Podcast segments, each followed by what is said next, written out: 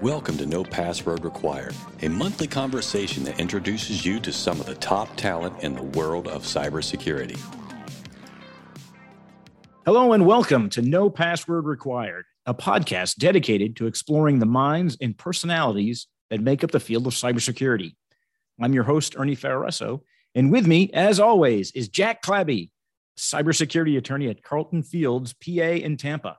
On the podcast today, we'll chat with Melissa Dark, the founder of Dark Enterprises, a nonprofit dedicated to developing, supporting, and stewarding cybersecurity education at the secondary level. Dr. Dark has worked in cybersecurity education for over 20 years, including several at Purdue University. Melissa, we look forward to a great conversation. But first, hello to my co host, Jack Clabby. Jack, good day to you, sir. Oh, good day to you, Ernie. It is uh, officially springtime in the great state of Florida, so looking forward to getting outside and looking at my phone on a park bench. You know what? I, I think that's what most of us like to do. Um, because I, I, think we did have we did have uh, spring. I guess it was uh, last Tuesday, um, and we're moving back into we're, we're moving into uh, back to uh, warm and, hum- and humid times. But uh, hey, such is life. I was listening to podcasts uh, and doing a little yard work, and I, I, had a whole bunch of like yard stuff and like you know palm tree leaves. And I was I had earbuds in, not super f- fancy ones, but ones I like and one slipped out of my ear and fell into this muck. and I spent, so I maybe did 20, 20 minutes of yard work and then another 30 minutes of looking for my earbud in this. I could not find it. So it's, it's gone. Now I've got one ages. earbud. So I've been a more attentive listener uh, as of late uh, with, with, only one earbud. Only one earbud. And I, I think it's going to eventually stop working because it won't pair with the other one. So that, that never used to happen with the fancy over ear uh, ones you I had, had before. That problem. So yeah. I'm getting there. Uh, w- yeah. One one story that we should talk about for a little bit is the uh, in Florida. You know, there's all sorts of, of, of uh, fun, sort of fun crimes and alleged crimes that we talk about involving alligators, alligators and whatnot. But uh, there was some crypto news, some crypto alleged crypto theft uh, recently in the news. So the local uh, Fox channel reported on this in Clearwater that there was an arrest made of a uh, a guy in Pinellas Park, which is you know Clearwater area, Florida, uh, who was accused of stealing almost six hundred thousand dollars of cryptocurrency. He was a cybersecurity analyst who was alleged. this is all alleged, so yeah, know, yeah. innocent to proven guilty in our, in our, system. But he was working in the home office, uh, and the allegation is that you know he was, he's a certified ethical hacker and a certified cybersecurity analyst, and he is working at this home office setup, and the allegation is that he took the hardware wallet that contained cryptocurrency private keys, I guess, and took it with him when he left the home. He had access to it allegedly because of the work he was doing there, and then suddenly the the cryptocurrency that was you know the the client in the client's possession shows up in wallets that are in his possession. His possession. And so he was arrested, and according to the public reporting, is that the blockchain analysis, you know, saw that the crypto went to places that he controlled, and that he had taken control of the uh, the hardware wallet. So that's the allegation. So he was arrested on, I think, two counts: one grand theft, and the other is offenses against computer users. And looking at again, according to the public reporting, you know, maximum terms of, of 30 years in prison. So pretty pretty serious stuff. I mean really it's two alleged crimes. Crime one is taking the hardware, this little dongle that contains the private keys. Yeah. And then the second crime and is accessing that that hardware wallet and then going into wherever the crypto is being held and and, and moving it. So you have two so, separate crimes: stealing a hundred dollar, um, you know, uh, yeah, hardware bit of wallet. hardware yeah, and then the other crime is the six hundred thousand dollars worth of crypto. They'll never know, too. That's the other piece of it. If this, if this happened the way the cops say it did, you know, how what was the plan to get away with it? Yeah, yeah, yeah. Exactly. Well, he would have gotten away with it if it wasn't for those, you know, meddling kids. That's right. Those um, kids in there and their blockchains. exactly. Specifically say where off. everything went to an nth degree of. Exactly. Of, well, that's. I think there's a couple of things that are that are really uh, interesting about it. Well, first though, um, maybe you can help me. So 30 years in prison is that? Um, because you know if you just look at it, is that because of the the amount of money that's associated with that? Because you, like I said, he took something like as big as your could be as big as your AirPods case. Yeah. Um, with within itself is no no value. Uh, and but but then the the crimes against computer is that is it because it was six hundred thousand dollars? Well, this the, is this is an old trick from the police beat, uh, and, and you see it because a lot of these grand larceny statutes have very high maximum penalties. Uh-huh. Because it also is, you know, maybe the same thing you would charge if someone stole a billion dollars. Yeah. Versus six hundred thousand dollars of the crypto, which is what's alleged here. And so you do have a, this all-purpose statute, but in reality, I don't believe that the sentence would be anywhere near 30 years. Yeah, they're going to throw this throw this guy in the clink for uh... a lot less. And and you know, again, it's all allegations. It, it may not be yeah. the case, but yeah, you, you, think about it, right? You took uh, uh, these this Trezor, um, most of these hardware wallets. I think this was a Trezor one, yeah. according to the news article. They're worth about 100 bucks. And so you could say, okay, well, okay, that's one alleged crime is taking the thing that's worth 100 bucks. Yeah. Uh, the other crime then is accessing. What you're really doing is you're taking password or private keys that don't belong to you. Yeah. And you're going to another website where the crypto is actually kept, and you're pretending to be that person, and you're creating a transaction that ultimately that it's the transfer later of the money uh, or of the funds uh, that have an equivalent dollar value. Uh, that that's the real sort of crime there. And so that's where you would where you'd have. And I it. think one of the things that's really it's it's fascinating to see the evolution of all this because I can remember when it, when crypto kind of started taking off and there was this big oh it's all going to be all this dark money and and you're not going to be able to track it and it's going to be and and now it's turning out that it's actually it appears this is a lot this is actually easier to track than than currency money because yeah. the, because the the because the actual technology that's supposed behind it that supposedly made it quote anonymous and mysterious is actually the, the whole point of it makes it so that you can track it. That's right. Yeah. The thing that makes it useful is the thing that then once you figure out how to get into these wallets down downstream, you know, I, there was no public reporting on whether the money was recovered. I guess they can sort of maybe they make a deal or, or they offer a deal or something and, and the money needs to get returned. But it's getting access to that that well, you know, unless the cops got access to whatever password, whatever private keys are controlling those ultimate ending Bitcoin or whatever crypto wallets. You know, because that's the other piece of it is if you have, if all this money ends up in places and people lose their private keys to it. Yeah. Yeah. then you have all this, if you believe that crypto has value, then you, at the end of it, you have all this stuff that's just lost. Like it's, it's like cash that gets left behind. It's like, it's like when you put hundred dollars in your back pocket, uh, Ernie, when you're out with your buddies because yeah, you want to have yeah, a way of getting home if things get crazy. This is you, not me. This is you. I'm thinking. and you've got it in your back pocket, and you just say, you know, and then you forget you have it, and a couple months later, you're putting your, your party pants on again to go out there, and you say, "Whoa, a couple of rounds on the big guy here, paying for the night right. out." But it's found money. It, it is weird. So, so if it has X amount of value, like if you think of crypto as having X amount of value in any, you know, because we know how many tokens are issued, if a certain, you know, two percent of those are going to be lost that raises everybody else's value. So it doesn't really create a lot of incentive to make a smooth recovery system. Well, yeah. In, in so is this like, are you gonna? Are we gonna start having, um, you know, the the Bitcoin treasure hunters where they like looking for lost yes. shipwrecks, but they're looking for it. looking for lost unrecovered uh, wallets and such. Where they oh, that's a great business, Ernie. That's yeah. a great. That, somebody should start that business when they. I, I the um, the Indiana Jones Raiders of the Lost crypto but it's wallet? it's also uh, like don't neglect physical security. So I yep, I took yeah. uh, a couple months ago. I took uh, an iPad. I think so. One of our kids had damaged an iPad in some capacity, and I brought it in to, to be repaired to it to a place that had been recommended to me, but was not a name brand iPad repair shop. And so I walk in, and the guy has a number of open boxed iPads out there for sale. And I, you know, the spider senses were tingling. and I'm there with like a seven year, it's me and a seven year old, and we're in this place. And I'm like, all right, well, I'm going to at least see what the transaction is. And, I, and he says, it'll be $100 for me to fix the, the broken screen on, on this iPad.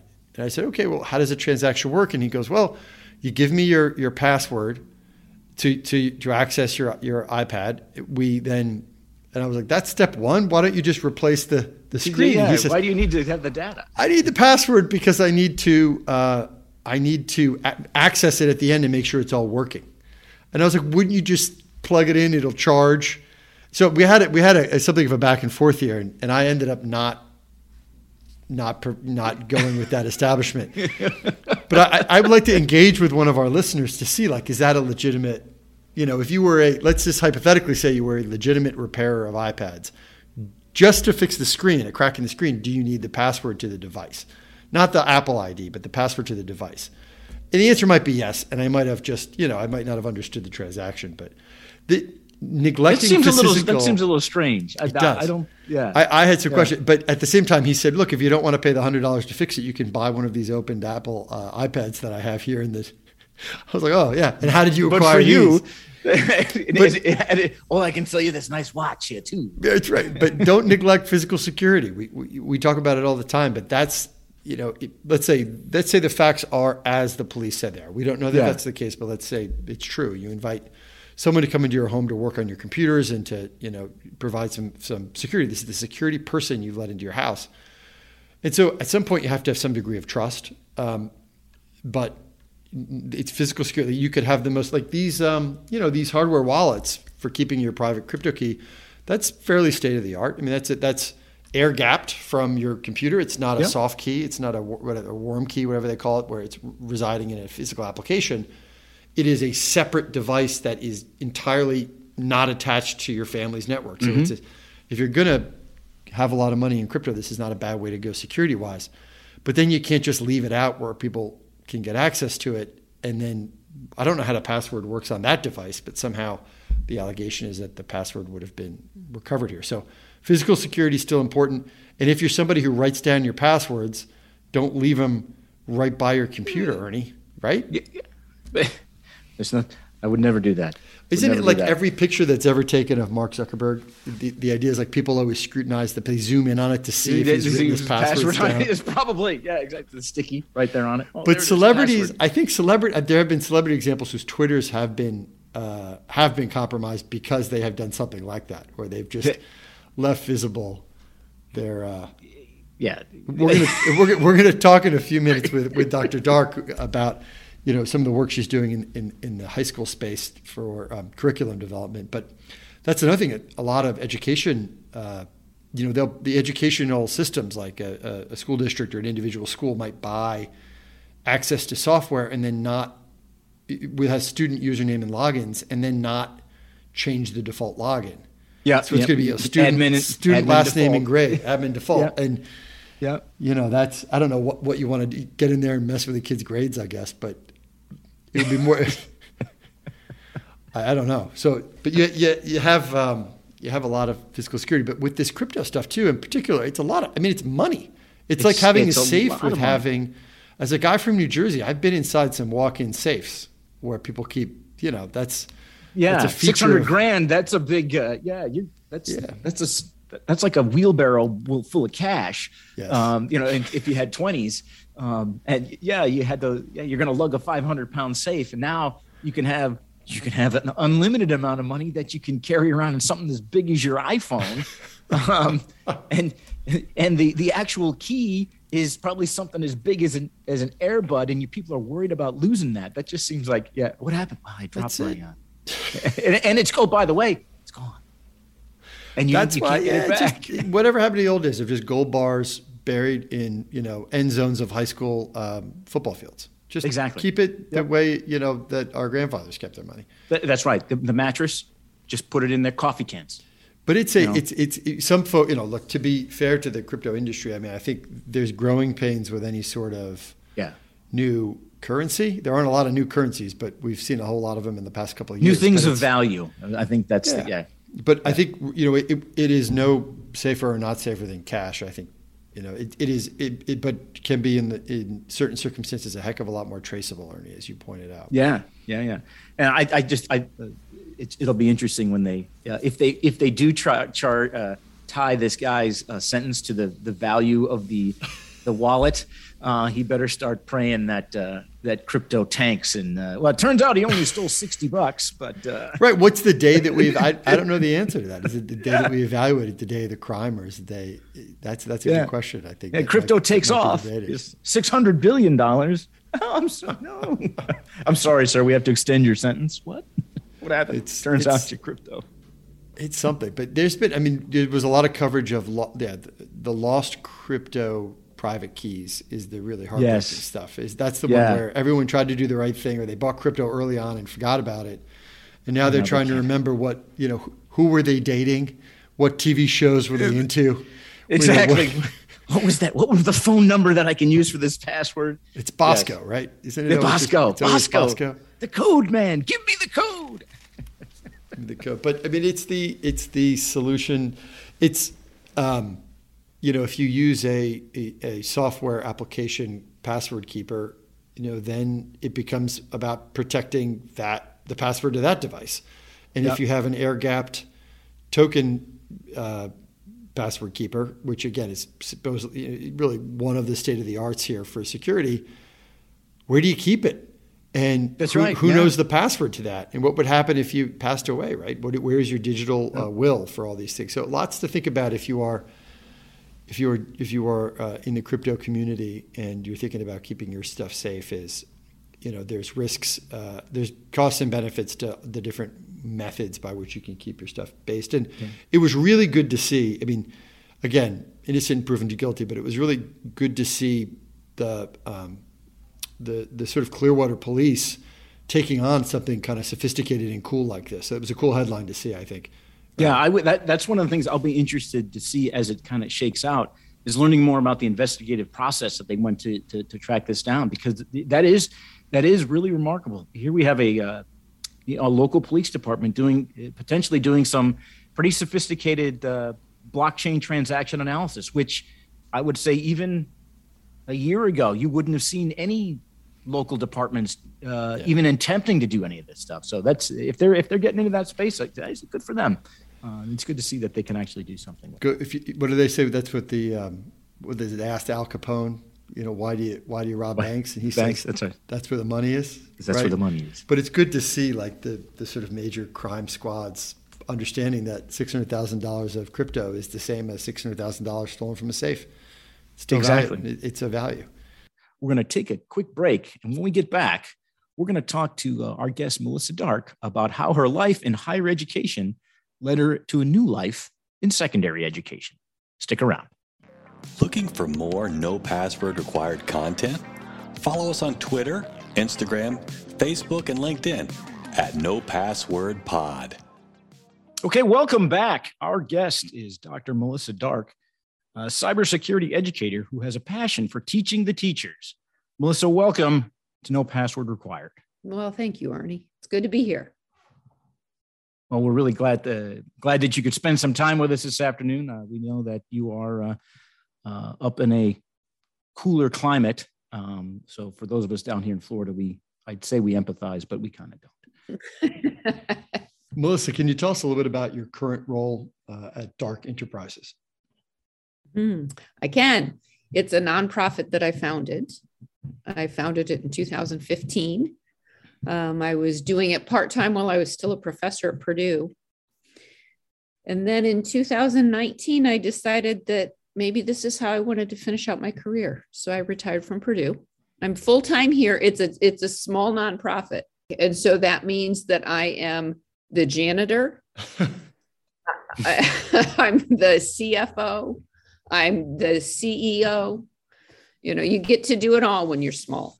Head cook and bottle washer correct? Correct. How did you maybe just walk us through your career. So how did you get um, how did you get where you are melissa?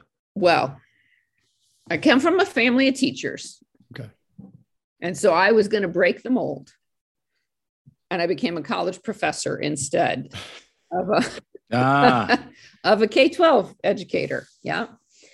Um I specialized in curriculum and instruction, and I was at Purdue. I was partnered with people in engineering because Purdue's a huge engineering school. I was on a grant that was ending.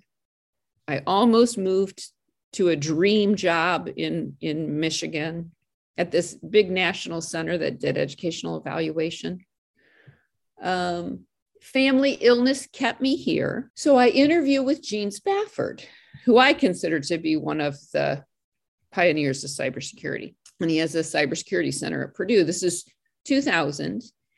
And he hires me to work on cybersecurity education. At, at this point in time, he hired another woman. Her name was Judy. He said, Melissa, you're going to worry about every educating anybody who's over the age of 18. And Judy, you're going to work on anybody who's under the age of 18. that was as much direct. Yeah, yeah, That's yeah. awesome. I'm not sure who got the better deal, but you, you know. get all the left-handed people, you get all the right-handed people. Right-handed. Yeah, there, there was as much direction as we got. This is 2000 like at that point in time there were seven universities in the country that were cae schools you know, known for educating people in cybersecurity, yeah. Purdue being one of the first seven. Yeah. So it was the early days. Um, so anyway, I took the job knowing nothing about cybersecurity. And I just started getting busy, um, partnering with other universities, helping them grow their cybersecurity programs. Um, I worked on faculty development. I had funding from NSF and then from NSA two different times to bring in college faculty. Because, um, you know, back in the early days, they were doing exactly what they're doing in high school now. We're mm. taking business professors or IT professors or computer science professors, computer engineering professors, and they were upskilling them to be cybersecurity professors. Nobody, and how is that? Nobody could have a cybersecurity graduate degree because none existed yet. Yeah. So on that approach, you know, the upskilling of, of faculty members, how do you think that worked out? I guess that's where you got to start. You got to start somewhere. Well, now now people can get a PhD, a yeah. concentration in cybersecurity. We still don't have enough new faculty coming out of, you know, to go into professorships, but but you can get that PhD. Um, at the time, I think it was the right thing for the right time, Ernie. We mm-hmm. literally brought faculty to campus. They spent summer school. They spent eight weeks with us. They took 11 credit hours in eight weeks. It, they went back to school. Yeah. Uh, I wonder if it's kind of like Rodney Dangerfield, right? There was uh, going back. I think sometimes they felt like that. I, yeah, I'm yeah. in touch with many of them to this day because it was a really immersive bonding experience. you had to bond yeah. together to survive. And then they went back to their home institutions and they started cybersecurity courses and minors and then majors and they helped it grow at their institutions. So, you know, they were like the seed corn. Yeah. Yeah. I can say that I'm in Indiana. what was yeah. what was the profile of someone who would come in the in the early 2000s to a program like this? What, what what animated or motivated them to pursue this? Um, so most of them were either CS or IT professors at, at, their home institution. And for whatever reason, they were feeling the need to start a cybersecurity course and they had heard about it. You know, we just put it out on the wire, you know, through ACM listservs and ASWE, stuff like that. And so they had heard about it and then they would put together their application. And when they put together their application, they had to say why they were wanting to come. I mean, this was 2002, so I can't remember what they said in those letters why they wanted to come. But um, so I think it was the right thing at the at the right time. Um, so real quick, how I got from there, which is the early 2000s, to a, a nonprofit, you know. Around 2015, I got asked to join two projects that were high school cybersecurity education. And it had been interesting. So almost all of the cybersecurity education started at the graduate level. And then we went through the era of it growing down to the bachelor's degree about 2010 11 12 you really started to see it start at the associate's degree so here we are in 2015 and I joined a project funded by NSF to weave more cybersecurity into that advanced placement computer science principles course, and then Gen Cyber. The summer camp, the uh, NSA summer camp program. The summer camps. So at the time that that happened, that I joined those two projects, I thought of them as being like a field trip into K 12 cybersecurity education. And so I got asked to do these two projects, and I thought, well, that'll be interesting. Yeah. You know, I'd done graduate, undergraduate, curriculum development, faculty development, instructional development, assessment work. I'd done everything. I just hadn't been in the K 12 space. So I joined these two projects. I think it's going to be a field trip. I'm going to go do these few projects. I'll come back on the bus. I'll be Professor Dark. And instead, you know, it was a fork in the road. It, mm-hmm. Instead, I found I really got the bug. The projects kept growing in scope. I kept managing that growth by taking unpaid leaves of absence from Purdue. And finally, I thought, I don't know, maybe I'm going to take the ultimate, you know, leave of absence. Yeah. Um, and that's what I do. What is it about that challenge, Melissa, for you that that made that the right thing? I'm a starter. I, am I'm, I'm not a maintainer. I've always known that about myself. I, I like to start new things. Um, I thought it is, I thought about leaving, you know, really it was like three years ago, exactly this time that I was making the decision. And so I'm weighing everything. And I thought to myself, I might have eight to 10 more years in my career. Okay. You know, I've got a lot of experience. I've got a lot of um, passion and and know-how about what to do that I learned from helping grow cybersecurity across universities yeah. and then community colleges. And I thought if I, I could use that to help grow cybersecurity in K 12 at Purdue, which is not the central mission of Purdue University. Yeah. Purdue is an R1. Mm-hmm. Their central mission yeah. is not growing K 12 cybersecurity education.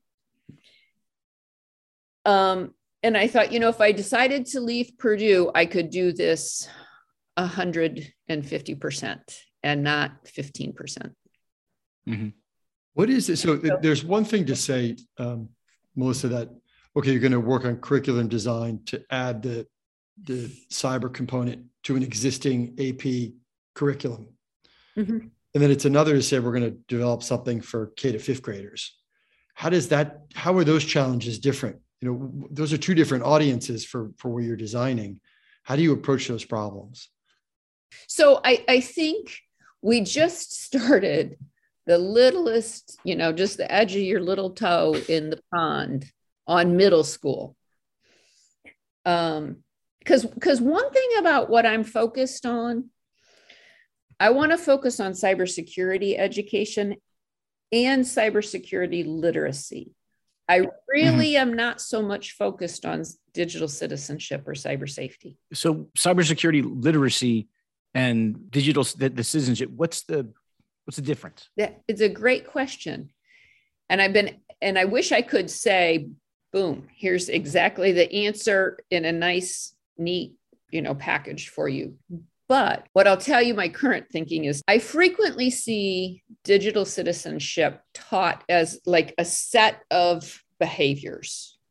Mm. And as long as you do these X things, these 12 things, you're a good digital citizen. I think literacy is a little bit different. Usually, when we think about making somebody literate, it's something that is a foundational skill that they they understand something well enough that they carry it with them for life. It's not a set of terminal behaviors you know? So i think you could teach a set of terminal behaviors as an on ramp to literacy but i think you could also just teach a set of terminal behaviors as a dead end and it's not an on ramp it, it, it's almost like uh, uh, when it, when they're teaching a foreign language, you can take the conversational version of it, and then there's the actual no kidding foreign language. And the conversational, you learn, you know, how to order off a menu rather than the converse. The other one is you can go and you can go to that country and actually survive and get along and understand and, and, and read their literature and know what it and know what it means. So yeah, I, I I get that because I think that's where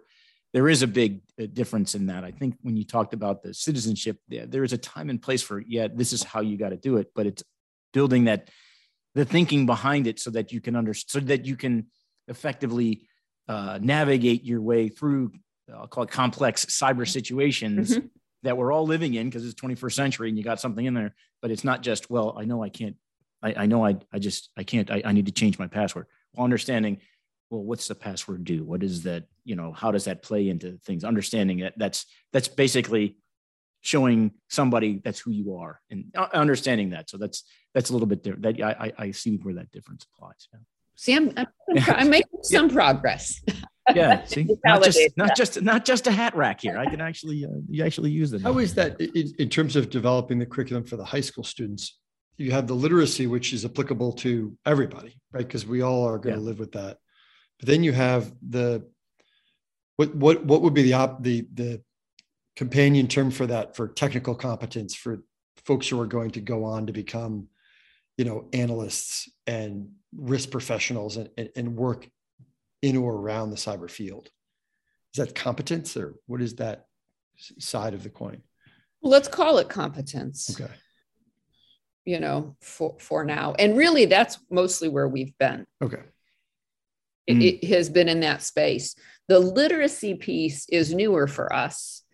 And we are really trying to think about how you could introduce that in the middle school so I, I, I, mentioned earlier I, i'm a starter i like to start things so we started a project called teach cyber a couple of years ago which is the competency piece it's instructional materials it's teacher support we use cyber range um, a couple different cyber ranges for students to be able to work in a safe sandboxed environment. Oh, wow. but that's aimed at competency. Our, our newest project that we're we're dreaming up for the middle school is called live cyber. That's the literacy piece. Learn investigate value and affect change. Live cyber. So are there other disciplines that that you can draw on as parallels for for the literacy. I, I mean i was just thinking about uh, you know like high school or not high school middle school you know science. You they have you, you had little bits of chemistry here and there. Um, it, but is there is there a similar way that you could uh, apply that to to cyber? Is it i mean is it standalone uh, or is it Ernie, integrated into like Ernie, we want to recruit or? you on our middle school team because we're just getting started and you're asking great questions um, and i need to say uh, live cyber the brains behind that acronym is not me. It's it's Sabrina Smiley, who's part of our team. Um, but you are asking all the right questions. What what can we learn from other fields yeah. to try to figure out how you build meaningful literacy? I think the middle school is the right space. Um, you know, to try to do that. I think if you build meaningful literacy in the middle school, hopefully you can do a lot of good for a lot of people and then early introduce that subset of people who want to go on for the competency mm-hmm. in high school there's been so much about for for even middle school students uh, in into high school about coding and about coding literacy and about coding competence and you know everyone gets a little exposure to it now and then there's unlocks in high school for you know in public high schools throughout the country in terms of now being able to access either as part of a core curriculum or an enrichment coding. Is the cyber competence a part of that? Is it something separate? Are you are you teaching that ultimately will these curricula be addressing the same students? Where does it link in with with what's happening mm-hmm. with coding? So I, I think that there's both an um, an intellectual answer to that and then i think that there's an institutional answer to that and never never the twain shall and meet. Never the twain shall meet. That's the same right. kids. It's the same kids. Yeah. Yeah. Exactly. Yeah. They're going to have a job probably. Kids, kids. It, yeah. it is the same kids, and there's definitely I. You know, I don't think I, I see a lot of overlap between computer science and cybersecurity, but they're not fundamentally the same thing. Yeah. You would teach a lot of stuff in cybersecurity that you would not teach in computer science. Yeah. But I think that there is a body of knowledge that both share. Okay. Mm-hmm. I believe that. Um, you know, it gets a little tricky in high school computer science. this is the institutional stuff. It's not just high school, right? Like back at Purdue, we had a computer science department that was in one college. We had a computer engineering department that was in another college. We had a management information systems department that was in another college. Yeah. And then we had an IT department that was in, yes, a fourth college. It um, made for very nice sure that- volleyball brackets though at the picnics. Because it's just yeah, two exactly. yeah, there's always one winner. Yeah, exactly. Is it Carnegie Mellon that has just the iSchool? I'm not sure. You know, it's, it's yeah, it sounds familiar. Yeah, they've in Carnegie, IU Bloomington, and maybe Cornell. They said this is just nonsense. Yeah, you know, and and they they merged them. But you see that same thing happening in high school computer science sometimes lives in math, sometimes it lives in computer science, sometimes it lives in CTE, um, sometimes it lives in business. I was going to say, what do you think drives that that decision making uh, around that? And then is human there, beings. Yeah, is it more of the, the old, like, old, school? Uh, yeah. Uh, you know, I I think of those lines. I live in Indiana, and I can get in my car today and I can drive an hour west and I can be in Illinois. Yeah. There's no real line that I cross, you guys. It's it's pretend. That's an invisible line. What? It's that's crazy. We can't have that. Yeah. Quick, somebody draw a line. That in, Get some paint. That invisible line has all sorts of real implications. Yeah. You know, but it's not a real line. That's kind of where we are this conversation about computing and cybersecurity. Yeah. It, yeah, it's a it's a it's an arbitrary line that was drawn for the sake of drawing a line. Yeah. What do you what do you think of programs like? I mean, I'm just fascinated that both that Melissa, that both you and Ernie were. You guys knew about the NSA summer camp. I had no idea that the NSA had a mm-hmm. summer camp called Gen Cyber. You know, it sounds. I was going to say it sounds cooler than it is. It's not like you get together. It's, it's okay. It's, it sounds very cool. So let's just go ahead and just. It does. You're already up here, so even if it's slightly less cool than it sounds, there's a lot yeah. of room. Yeah. But that's like a lot of it's done through enrichment, and so enrichment's only accessible to some kids. It's so like a program like that. I'm mm-hmm. imagining it's like space camp, but underground and it might not be that, Ernie. Let's just pretend it is. Did I tell you about the NSA oh. bunker complex out but, But is that, that but Melissa, is that okay? Like, it, does it start with enrichment programs? You test them there for kids who are really motivated, and then you bring them into schools. Like, is that the journey that sometimes these curricula take, or is that not a good thing? You don't want to start it, test it one off. Um, I I do think that a lot of cybersecurity has started as enrichment or also just called out of school time activities. Okay. OST. Okay. Um, and, and part of that is not just because you want to test it before you bring it into the curriculum, but we have a crowded curriculum. K 12 schools have a crowded curriculum. They're already trying to teach a lot. We, we've got that mm. same problem I was talking about 20 years ago in, in college where are if a school wanted to teach a cybersecurity pathway where is it going to hire a qualified teacher where do these teachers get the skills and the knowledge they, they're not going to go like teacher colleges or education programs don't have cybersecurity education like they have math education or english yeah. education yeah not yet melissa uh, thank you we're going to take a short break now uh, when we return Ernie will put you through the lifestyle polygraph. So please stay with us, everyone. You're listening to the No Password Required podcast. We cover cybersecurity and a lot of other stuff. Okay, everybody, welcome back. Uh, Melissa, as you may know, in the national security community, uh, those that are entrusted with some of the greatest national security secrets have to undergo something that is known as the lifestyle polygraph that is determined that is used to understand and determine their acceptability for high level access to very sensitive information. On our show fitness for duty. That's right. Yeah. on our show we subject our guests to something equally intrusive and ask very probing questions to get into your mind to understand a little bit about what uh, makes you tick and how you think. So that said, are you ready I, for the lifestyle polygraph? No. Well, that's okay because because because we already sent you the T-shirt. So I'm sorry, that's the, that's the cost of the T-shirt. I gotcha. All right, here we go. Here we go. It's a series of five questions. We're going to start off, but here's question number one.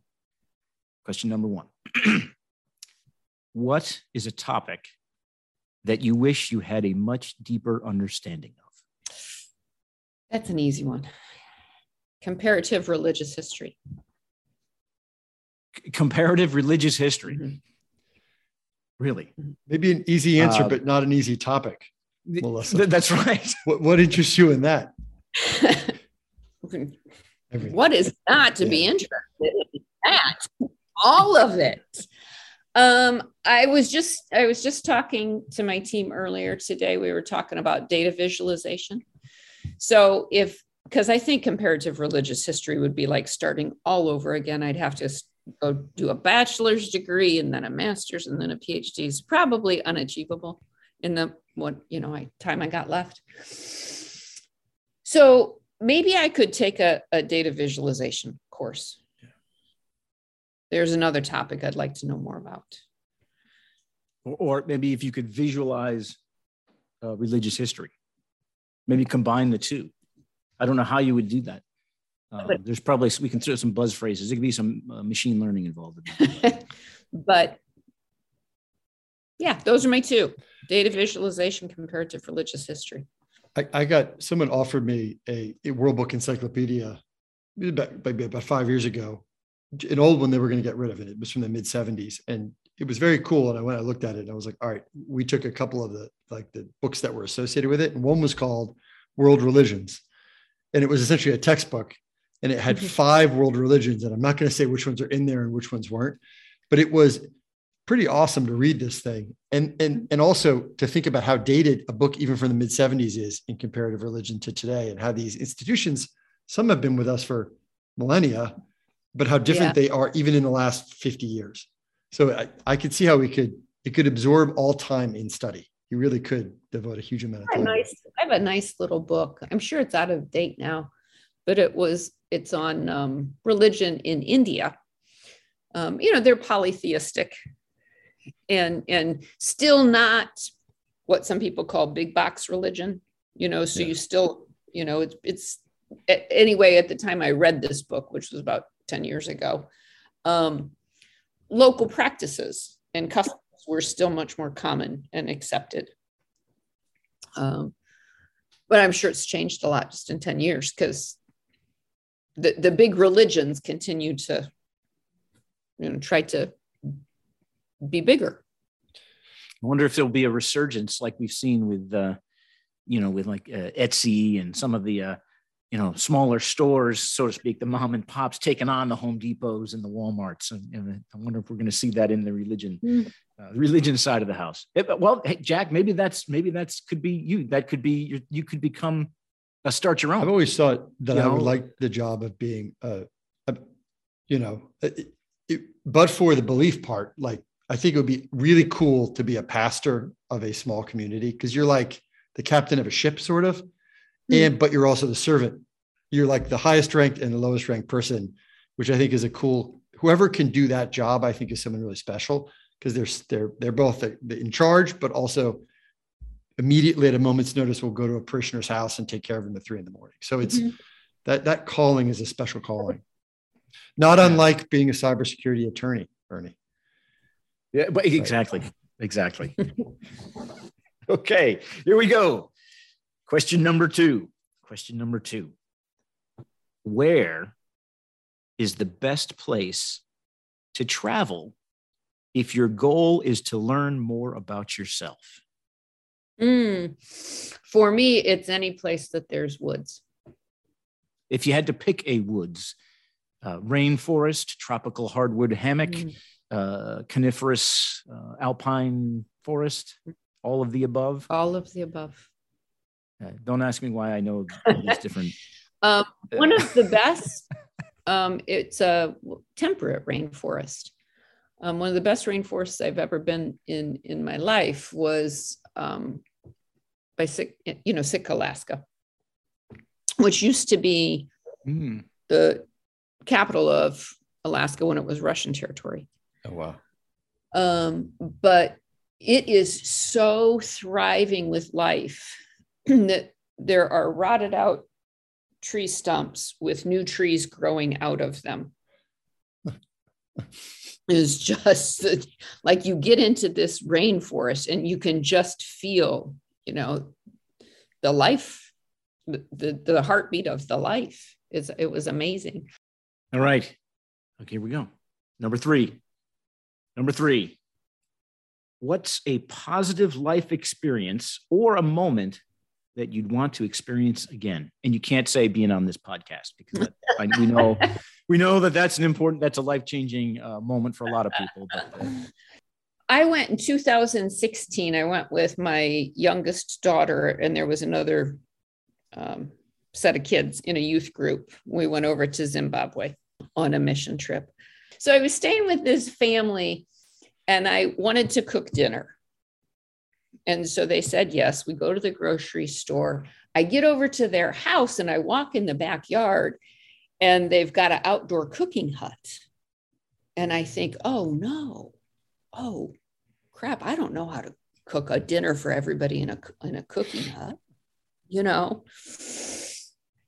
but I don't say anything. And I walk in the back door and I'm really thankful because there's this small two burner stove and so I just use the stove. I chicken out. I don't do the cooking. okay. So they're so thankful for dinner. I agree to make dinner the next night. I still use the stove. So we leave that town, we go to the next town, and we're visiting um, an orphanage. And we get done, and I said, it would be really nice to make dinner. This is like becoming my assumed role on this trip, you know, the cook. Okay. The cook. The cook. And so I think it would be really nice to make dinner. And so I say to the guy who's running the the trip, you know, I'd like to offer to make dinner. He said, "Well, wh- which house? Because an orphanage has like 10 different houses, each one with a house mother and then about eight to 10 kids. And I said, Well, I don't think I could pick a house. And he said, Well, you're not going to cook for the, for the whole orphanage, are you? And I said, Well, could we maybe? Um, so I recruit all of my daughter and all of the other young kids to be sous chef. And we decide, yes, we're going to do this. We're going to cook for the whole group. Yeah. So it literally becomes going out and buying the the live chickens still, you know, and then going to the market and, and buying the the groceries. It's gonna be chicken and noodles, um, and deviled eggs. Okay.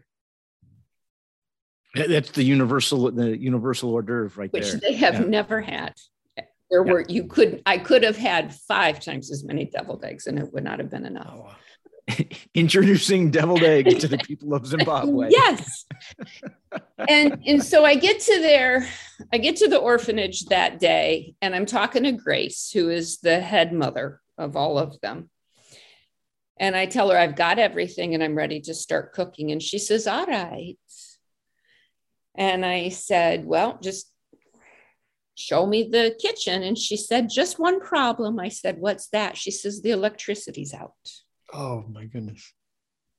Hopefully it's a gas stove. Oh. Said, really? What am I going to do? And she says, Well, you're going to have to use the cooking hut. Oh, wow. Right. So now here I am, Ch- two chicken to cook for 10 people in the cooking hut, but I'm going to cook for about 104 cooking hut. And it was absolutely magical. I would turn and I would say to Grace, okay, I think I'm going to need a really big pot to put all these chickens in full of water. Yeah. And like 10 minutes later, here would come a woman with a pot on her head full of water, wow. just out of nowhere. so this is just how the afternoon went. And, you know, so you start cooking. Um, it was way too hot. It turned into like thick soup. The, the noodles completely. so I don't think it mattered though. Yeah, and the and the electricity's still out. Yeah. Right. And so it, it's turning dark. And we're finally ready to eat. Somebody pulls up their car. They shine headlights. Those that's the only light we have in addition to the fire from the cooking hut. Turns on the music, leaves the radio going in the truck. So we got music, we got lights, we got food. And I said, okay, I think we're ready. And so they they bring him in in ages from the littlest up. You know, the oldest people eat last. And by the time all was said and done, the entire cooking hut was full of people sitting on the floor, on the sides of the half wall, eating and talking, and the lights were going, and the music was playing, and it was a pretty awesome day. That's pretty cool. Yeah. I, I would I would relive that day. I would also relive the day each one of my kids were born. Yeah, I don't know how to top that um, because that's a great story. And uh, but we have another. We, we we must but we must continue to press on. And you know, here it is. Question number four: Is it possible to be successful and unhappy? Pro- probably depends on how you define success. If contentment is part of your equation for success, then no. But if like having all of the money in the world and I don't care how content I am is your equation for success, then sure. Hmm. Yeah. It's a deep philosophical question, I guess we have to. And this is where Jack would come in because he'd be breakout. When we say successful, according to uh, so and so v such and such, Or- success was defined by. I was just talking to it. If you know, but one of my other colleagues that I work with, she says she found a new philosopher, mediocritus. mediocritus. Yes. That's awesome. yes. That's awesome. Yes. Yeah, the the the Stoic Good the, enough. Eh, Good enough. The Stoics are having a revival on TikTok, you know, because it's it's a way of dealing with adversity as if it was a test or a charm. So th- it, that mediocritus is one that I think I I like. My wife and I call that just doing a B plus job. Yeah. Not an A, it's not a C, it's a B plus. Just yeah, do your best. Eh, you know, Could we, Yeah. you know, yeah, could that children's birthday party have had more balloons? Sure could have. But you know what? We're not going for the A here. The B plus. that's right. We don't need it. Yeah. You did you you know i- i- in your career in, in academics, uh, you know, did you see colleagues who had the balance right or see colleagues who had the balance wrong? You know, who you know who let it who let time pass them by. I mean, I know it can be an all-consuming thing sometimes, and at a big you know prominent university like Purdue, I'm sure you saw all all kinds of Yeah. different careers. Yeah, I did. You know, I always think that, uh, that the people I looked up to most somehow at least appeared to me to still really have their balance. You know, and not just, you know, there's the appearance of, of balance and then there's the sense that somebody's really balanced. Yeah. You know, you can you can feel it from them. Yeah, we always say there's a lot of folks who you might see in uh, out and about who say that they're involved in their children's lives and you know their kids are young and, and they don't have a car seat, a booster in their car. And you're like, where's the booster in your car if you're involved? Show me the booster. Drive for, I want to go for a ride in the car and I want to see something in the car that indicates to me you have children, people. This is the lifestyle polygraph. right. That's right. That's right. They're not confined to another automobile. But All right, here we go. Moving along. Number five, the fifth and final question. Which would you say you are better at working with? A keyboard or power tools? I really want to say power tools, but I'm not that good at them. that's that's that's I think the majority of humanity is just not very they they, they really like having them. They like to use them, but they probably oh no, listen, I sure I can use this drill to cut things. That's fine. I I really am such an amateur. Um, I love it though. You know, I uh, but I'm such an amateur. I'm such a, a hack. Sometimes I walk around and I look at my baseboard. You know, I did on my baseboard. I walk around Oh, and I nice. look at my baseboard. I go, man. I think you know. By the time it's hard. It's hard work. It's precision work. you know so then i start to get that i'm just not that good. So mediocritus takes over and i go it's not a square angle in this house. Is there do, do you do like a project like that like a baseboard given all the stuff you have going on? Do you do a baseboard project you know block out a weekend and just do it? Or does it a little bit do you do a little bit over the course of weeks or months mm, i haven't done a big house project for a while because okay. i'm not a person who can spread it out Okay. So I usually only take on, on projects when I know I can do them. I, I can't stand for stuff to sit undone. What's some of the stuff that you've done, you know, over time in your history? Uh, like in in this house that I'm in, I did. That's why I had to take all the baseboard up and put it all back down again. Is because I redid the whole floor. I put down a baseboard. God, listen, that's a, that's what. A, oh wow. Okay. Now did, now, did you put the uh, I mean, hardwood and the, the, did you have now? Did you do the click lock or did you have to do the put the glue down and nail it or? So I have I have done in the house that I lived in before. We put down hardwood, wow. um, and I you know it was it was tongue and groove hardwood unfinished. I was right. So yeah. you, know, you put the biscuits in the end. Yeah, yeah, you yeah. You get the big the pneumatic nail gun and um, but I didn't go quite that labor intensive where I'm at right now. I did a, a tongue and groove, really nice to install bamboo floor. How do you, I mean, with all the things you've done, how did you learn to do this? My dad was really handy. Oh, wow. Mm-hmm. Okay. Yeah. So I learned most of it, you know, from oh, wow. him. I've I've learned that if I do it myself, um, I have to buy the materials. I put I put the I install them. Um, then I have to go buy the materials again and pay somebody else to do it, uh, and take up the stuff I just put down. So sometimes I just I, I cut to the chase and uh, you know just have somebody else come and do. It. I'm no good at electrical. I'm well. You, you got to be careful with electrical. That's one of those things. You know. Yeah, I, am like. Uh, uh, what's it, Michael Keaton, 220, 225, whatever it takes. Uh, yeah, you don't want to mess with electricity because that can, yeah, if you get that wrong, you can, you can really hurt yourself and you can probably set your house on fire if you're not, you're not careful. Yeah. So keyboard, final answer, Ernie. Keep keyboard it is. Keyboard it is. I like watching somebody who's good at typing. I fancy myself a fairly good word processor and typer, but someone will show me like a keyboard shortcut and I'm just like, wait a minute, what was that? Did you just do control backspace? And like, I, I have a capacity to be amazed by keyboard. I, I don't know. It, it goes with the professions. Is, but, but listen, so back to whatever the first question was compared with religious and data visualization. If this cybersecurity nonprofit doesn't work out, I might think about starting to flip houses because then I could do more power tools. Oh wow. there you go. There you go. Plan A, B, C, D. well, with that, Melissa, that's fantastic. We'll, we'll, be looking forward to you on the uh, uh, the HG network. Uh, uh, you know, flipping houses with Dr. Dark. Um, thanks so much for joining us. If our listeners wanted to connect with you, uh, how can that? how can our listeners connect with you?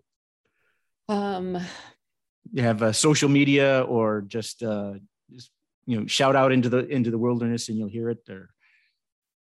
Depends if they're in the woods or not. That's true. That's true. If you yell in the woods and no one's listening they're in the woods and i'm there then i will hear it. Um that no i really don't use social media. Purposeful choice there um I, email's just the easiest way to get me ernie there you go melissa dot dark at darkenterprisesinc.com. Inc. INC, not like INC, not like INC. Yeah. Not like not, not like in a pen. Yeah. Well, that brings us to the end of our program, and thank you so much for joining us. First and foremost, I have to thank my co-host Jack Clabby. I'd also like to say thank you to our guest, Dr. Melissa Dark, who took us on a field trip through the history of cybersecurity education and around the world and uh, made us have a new appreciation for what deviled eggs can do to bring a little joy into the, to the hearts of others. So that said, remember to rate, review, and subscribe to the No Password Required podcast. You can find us on social media at No Password Pod and send your questions or comments to info at nopasswordpodcast.com. And if you'd like some show swag, just ask and we'll hook you up. I'm Ernie Ferraresso. Thank you for listening, and we'll talk again soon. Thank you for listening to the No Password Required podcast. The show is produced by Cyber Florida. A special thanks goes out to our friends at Carlton Fields and Second Watch. If you would like to learn more about the show, visit our website at cyberflorida.org slash pod. And if you still need more show content, check out our social media at No Password Pod.